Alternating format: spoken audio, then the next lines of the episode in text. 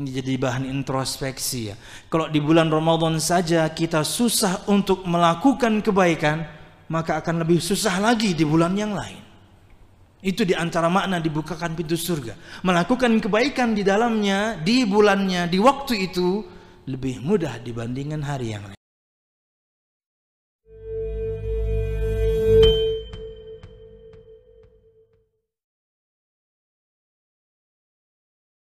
Assalamualaikum warahmatullahi wabarakatuh. Alhamdulillahi wa kafa. والصلاة والسلام على نبينا مصطفى صلى الله عليه وسلم وعلى آله وأصحابه ومن تبع هدى Alhamdulillah segala puji dan syukur marilah kita panjatkan kepada Allah Subhanahu wa taala yang telah memberikan kita kenikmatan yang begitu banyak di antaranya umur yang panjang hingga alhamdulillah sampai tahun ini kita masih diberikan kesempatan untuk kembali mendapati bulan Ramadan. Semoga pada Ramadan kali ini kita berharap tentunya bukan Ramadan yang terakhir untuk kita. Kita berharap kepada Allah Subhanahu wa taala semoga Ramadan kali ini betul-betul menjadikan kita insan yang lebih baik lagi nantinya hari demi hari. Amin. Ya Rabbal Alamin. Kemudian salawat serta salam semoga selalu tercurahkan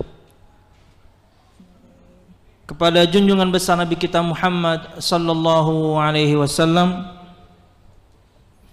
juga beserta para sahabatnya, keluarganya dan segenap kaum muslimin yang selalu istiqamah berpegang teguh dengan Islam sampai hari kiamat kelak. Hadirin dan hadirat Bapak Ibu jamaah sekalian rahimakumullah. Pada kesempatan kultum kali ini ulun hanya mengingatkan tentunya beberapa tema dan juga tentunya materi yang telah disampaikan oleh banyak ustaz di hari-hari sebelumnya. Insyaallah apa yang akan ulun sampaikan hanya sebagai pengingat akan sebuah keutamaan tentang sebuah amal yang selama ini sampai detik ini kita lakukan di bulan Ramadan. Tapi sebelumnya ada muqaddimah berkaitan dengan tabarruk yang ingin ulun sampaikan. Jamaah sekalian rahimakumullah, kita meyakini bahwasanya Allah Subhanahu wa taala Al-Mutabarik yang Maha memberikan berkah itu Allah Subhanahu wa taala. Berkata Syekh Al-Utsaimin al-barakah kata berkah dalam bahasa kita itu bahasa Arabnya barakah, roknya ada harokatnya Kata beliau diambil dari kata bahasa Arab birkah yang bermakna kolam. Dan kata beliau sifat kolam itu airnya adalah banyak dan berkesinambungan. Kita berbicara kolam secara umum. Yang namanya air dalam sebuah kolam itu banyak dan berkesinambungan terus menerus ada. Itulah kolam. Dari situlah kata beliau kata barokah diambil dari kata bahasa Arab birkah yang bermakna kolam. Makanya para ulama mendefinisikan barakah dengan al khairul kathir wa dawamuhu, kebaikan yang banyak dan berkesinambungan. Dan sifat ini dimiliki oleh bulan Ramadan. Bersabda Nabi Muhammad sallallahu alaihi wasallam dalam sebuah hadis Memang derajat hadis ini lemah jamaah, tapi terlalu banyak jalannya. Hingga kemudian sebagian para ulama mengatakan derajatnya menjadi naik dari lemah menjadi hasan. Lemah dia, tapi jalannya terlalu banyak. Ada tawabi' dan juga ada syawahid istilahnya dalam ilmu hadis. Kata beliau sallallahu alaihi wasallam ketika menyampaikan kabar gembira kepada para sahabat akan datangnya bulan Ramadan, beliau berikan sifat Kata beliau sallallahu alaihi wasallam, "Atakum Ramadan syahrun mubarak." Telah datang kepada kalian bulan Ramadan, bulan yang diberkahi. Nah ini bahasan kita. Maka jamaah sekalian rahimakumullah, pada bahasan tabarruk kita tidak anti dengan tabarruk, ngalap berkah, nyari berkah, kita nggak anti. Tapi kita punya kaedahnya. Hingga kemudian kita tidak asal tabarruk. Hingga kemudian kita tidak asal kemudian ada disebutkan tempat tertentu. Kemudian disebutkan misalnya yakni eh, apa gitu ya, memiliki berkah. Kemudian kemudian kita pergi ke sana beribadah di sana atau waktu-waktu tertentu atau orang-orang tertentu padahal tidak memenuhi persyaratan. Pegangi ini sebagai kaidah jamaah bahwasanya satu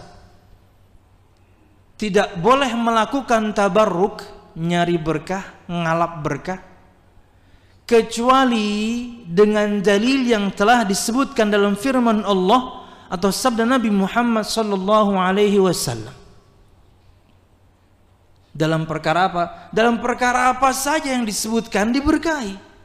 Bisa waktu-waktu tertentu, eh, tempat-tempat tertentu, eh, yakni amal-amal tertentu atau a'yan. A'yan itu bisa orang ataupun kemudian juga benda tertentu. Tidak boleh mencari berkah kepada Allah Subhanahu wa taala lewat lima perkara ini, waktu, tempat, orang, amal, benda kecuali berdasarkan dalil. Ada firman Allahnya, ada sabda Nabi Muhammadnya yang menyebutkan bahwasanya tempat ini diberkahi, waktu ini diberkahi, orang ini diberkahi, benda ini diberkahi, amal ini diberkahi. Harus ada dalilnya. Dua. Dan tabarruknya nyari berkahnya sudah terpenuhi persyaratan pertama. Ada dalilnya dia dari firman Allah ada dalilnya dia dari sabda Nabi Muhammad. Maka cara tabarruknya harus sesuai dengan tuntunan Nabi kita Muhammad sallallahu alaihi wasallam. Itu syaratnya harus terpenuhi. Mau ziarah ke tempat anu contohnya saja misalnya di Masyaril Haram deh misalnya mau naik ke Jabal Nur untuk masuk gua Hira. Ngapain? Pengen sholat di sana. Kenapa? Tempat yang diberkahi katanya. Nah, orang yang mengatakan demikian, dia harus penuhi dua syarat tadi. Sebutkan dalilnya dari firman Allah Subhanahu wa taala akan tempat tersebut diberkahi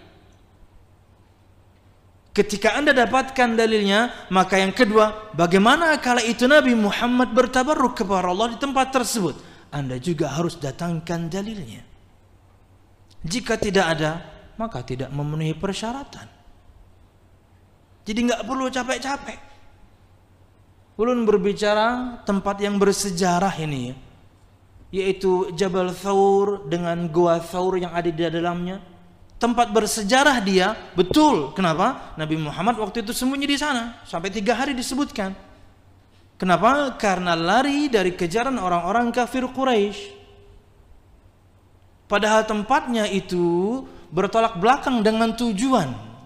Ulun lupa selatan atau utaranya. Madinah itu kalau nggak salah utaranya Mekah atau selatannya Mekah. Sedangkan Jabal Thawr itu kebalikannya Nabi Muhammad harus muter dulu supaya kemudian tidak terkejar. Tapi subhanallah mereka punya yakni apa itu orang-orang yang ahli membaca jejak. Ketika dia mengarahkan kafir Quraisy ke sana, orang-orang kafir Quraisy nggak mungkin Madinah itu di sana. Kok lewat sini? Enggak, ke sini katanya. Betul memang. Gua uh, Jabal Thawr dengan Gua Thawr yang ada di sana lebih seperti batu saja sebenarnya, tapi yang belah disebutkan. Dan lebarnya paling yakni satu seperempat meter. Ya, sempit sekali. Tempat bersejarah iya, tempat yang diberkahi nggak ada dalil. Hingga kemudian seorang bersusah payah naik ke sana, sholat di sana, berdoa di sana, ngapain? Ketika tidak ada dalilnya, Anda tidak pernah akan dapatkan bagaimana caranya. Ketika Anda tidak dapat menghadirkan dalil satu tempat, satu waktu, satu orang, satu benda, satu amal diberkahi, maka caranya pun Anda nggak akan dapatkan. Tapi kalau kemudian dalilnya ada, caranya mesti ada. Nggak bisa kemudian kita asal-asalan. Seperti Ka'bah Al-Musharrafah, Masjidil Haram di Mekkah misalnya, tempat yang diberkahi. Jalil Ali Imran 96 dalilnya sudah benar, maka caranya jangan salah. Hingga kemudian sebagian orang atau banyak orang sebelum turunnya sekarang terlarang hingga kemudian diberikan batas, mereka melakukan iltizam di semua sisi Ka'bah. Iltizam itu adalah berdoa dengan meletakkan wajah, dada dan dua telapak tangan sekaligus. Itu namanya iltizam. Itu hanya boleh di multazam. Multazam itu jarak antara ujung pojok Hajar Aswad dan pintu sedikit paling tiga orang atau mungkin kalau orang Eropa atau Afrika yang besar-besar dua orang pun habis tempat itu kalau orang kita orang Asia yakni tiga cukup lah jadi terkadang tempatnya sudah benar tapi kemudian kadang caranya salah di semua sisi dia iltizam enggak salah iltizam yaitu dengan berdoa dengan menempelkan wajah, dada dan dua telapak tangan hanya di multazam. Bayangkan, dalilnya sudah ada tuh. Tapi kalau caranya salah, ya percuma. Apalagi kalau misalnya satu tempat dalilnya saja tidak ada, caranya nggak bakal ada. Jamaah sekalian ini yang dimiliki oleh bulan Ramadan. Apa itu? Dalilnya ada dari Nabi Muhammad SAW. Dia bulan yang diberkahi. Maka kita harus penuhi syarat yang kedua. Maka carilah berkah dari Allah Subhanahu Wa Taala di bulan ini, di waktu ini dengan cara yang dilakukan Nabi Muhammad SAW. Tiga hal yang paling jelas yang bisa kita sampaikan dan semuanya disadur dari satu sabda Nabi Muhammad SAW. Dan dari itulah kemudian bulan ini dinamakan Syahrul Siam, Syahrul Qiyam, Syahrul Maghfirah. Dari satu hadis ini. Dia bulan Ramadan, bulan berpuasa. Dia bulan Qiyam, bulan ditegakkannya Qiyam atau salat malam. Lebih tepatnya Tarawih kita akan bahas. Dan dia adalah bulan ampunan. Sabda Nabi Muhammad SAW. Man sama Ramadana imanan wahtisaban. Ghufira lahu ma taqaddama min dhambih man qama ramadhana imanan wa ihtisaban ghufira lahu ma taqaddama min dhanbi kata Nabi Muhammad sallallahu alaihi wasallam dalam hadis yang dikeluarkan oleh Imam Al-Bukhari kata beliau barang siapa yang berpuasa di bulan Ramadan kita sudah dapati tadi bulan yang diberkahi di antara cara nyari berkahnya yaitu dengan berpuasa di saat yang sama ia adalah ibadah yang dijanjikan dengan begitu banyak keutamaan dan dia juga adalah mengandung keberkahan yang banyak dan berkesinambungan. Makanya di antara makna yang disampaikan sebagian para ulama dibukakan pintu-pintu surga di bulan Ramadan itu secara maknawi. Bukan harfiah betul-betul yakni dibuka pintu surga. Walaupun itu juga di antara maknanya betul-betul pintu surga sedang dibuka. Yang kedua melakukan kebaikan begitu mudah di bulan Ramadan ini jadi bahan introspeksi ya kalau di bulan Ramadan saja kita susah untuk melakukan kebaikan maka akan lebih susah lagi di bulan yang lain itu di antara makna dibukakan pintu surga melakukan kebaikan di dalamnya di bulannya di waktu itu lebih mudah dibandingkan hari yang lain. Kata Nabi Muhammad, "Man shama Ramadan." Barang siapa yang berpuasa di bulan Ramadan, semua kita insyaallah semoga sampai selesai. Amin. Imanan wa ihtisaban. Dengan keimanan. Maksud keimanan di sini adalah meyakini kewajibannya. Meyakini janji-janji Allah yang ada padanya Makanya beribadah itu kepada Allah Subhanahu wa taala Nabi Muhammad SAW ajarkan kepada kita satu amal hati yaitu pengharapan. Bahkan di antara adab berdoa saja Nabi Muhammad sebutkan, "Ud'ullah wa antum muqinuna bil ijabah." Berdoalah kalian kepada Allah dan yakinlah kalian akan dijawabnya doa tersebut. Harus ada keyakinan. Bukan asal-asalan karena Allah nggak ada yang maksa. Minta aja. Bahkan beliau menyebutkan di hadis yang lain larangan, jangan katakan ya Allah ampuni aku, rahmati aku jika engkau kehendaki. Jangan kasih embel-embel jika Allah jika engkau kehendaki. Enggak usah. Minta aja serius. Apa pun itu karena Allah tidak pernah mengecewakan. Apa pun yang Anda inginkan, sekaranglah waktunya untuk meminta kelancaran rizki, keharmonisan rumah tangga, memiliki keturunan. Kalau sudah punya kemudian keturunan yang saleh dan saleha, menjadi anak-anak yang menegakkan salat. Rabbi ja'alni muqimus salati wa min dzurriyyati doa Nabi Ibrahim. Nabi Ibrahim aja doanya kayak gitu. Ya Allah jadikan aku dan anak-anakku orang-orang yang menegakkan salat. Kapan mintanya? Sekarang paling tepat bulan yang diberkahi. Selama kita berpuasa itu mustajab. Ketika mau berbuka apalagi. Tentunya di balik itu kita melakukan sebab-sebab agar kemudian doa kita mustajab ya. Di antaranya adalah asupan makanan dan minuman yang halal. Itu sebab yang sangat penting. Anda berdoa di waktu yang mustajab. Anda berdoa di tempat yang mustajab. Di raudhah misalnya. Anda berdoa di tempat yang mustajab, di waktu yang mustajab, tapi asupan Anda haram, percuma. Anda harus lakukan sebab agar doa itu mustajab. Ada doa itu luar biasa banyak. Dia lirih, dia eh, global, mujmal, bukan detail. Dia macam-macam adab doa. Uh, tapi di akhirnya ini yang paling penting, asupan makanan dan minuman yang halal. Itulah kenapa getol sekali banyak ustaz untuk mendakwahkan agar kita terlepas dari harta yang haram. Kenapa? Berimbas pada doa. Waktunya sudah mustajab, tempatnya mustajab. Di Raudhah di Madinah, di depan Ka'bah di Mekah. Subhanallah, semuanya jadi sirna kenapa? Karena asupannya haram. Jamaah sekalian kembali kepada bahasan sedikit lagi.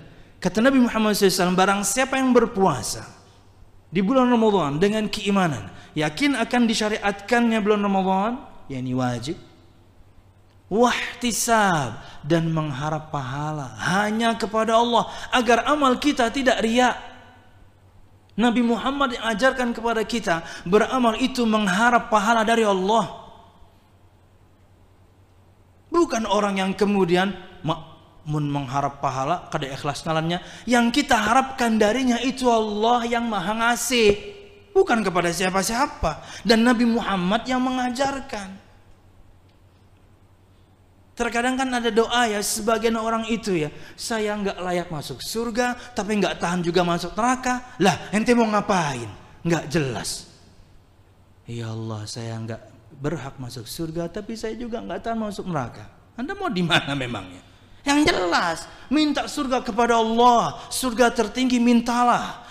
Mintalah juga kepada Allah agar dijauhkan dari neraka Allah, mintalah. Ya, Kata Nabi Muhammad SAW, "Idza sa'altumullah al-jannah fas'aluhu al-firdaus al-a'la min al-jannah." Nabi Muhammad yang ajarkan kita minta. Apa kalau bukan ada pengharapan di situ? Jika kalian minta kepada Allah untuk masuk surga, mintalah dimasukkan ke surga Firdaus yang paling tinggi. Itu yang paling utama Nabi Muhammad di sana sallallahu alaihi wasallam. Apa balasannya? Ghufira ma taqaddama min. Diampuni untuknya apa-apa yang telah lalu dari dosa-dosanya. Subhanallah.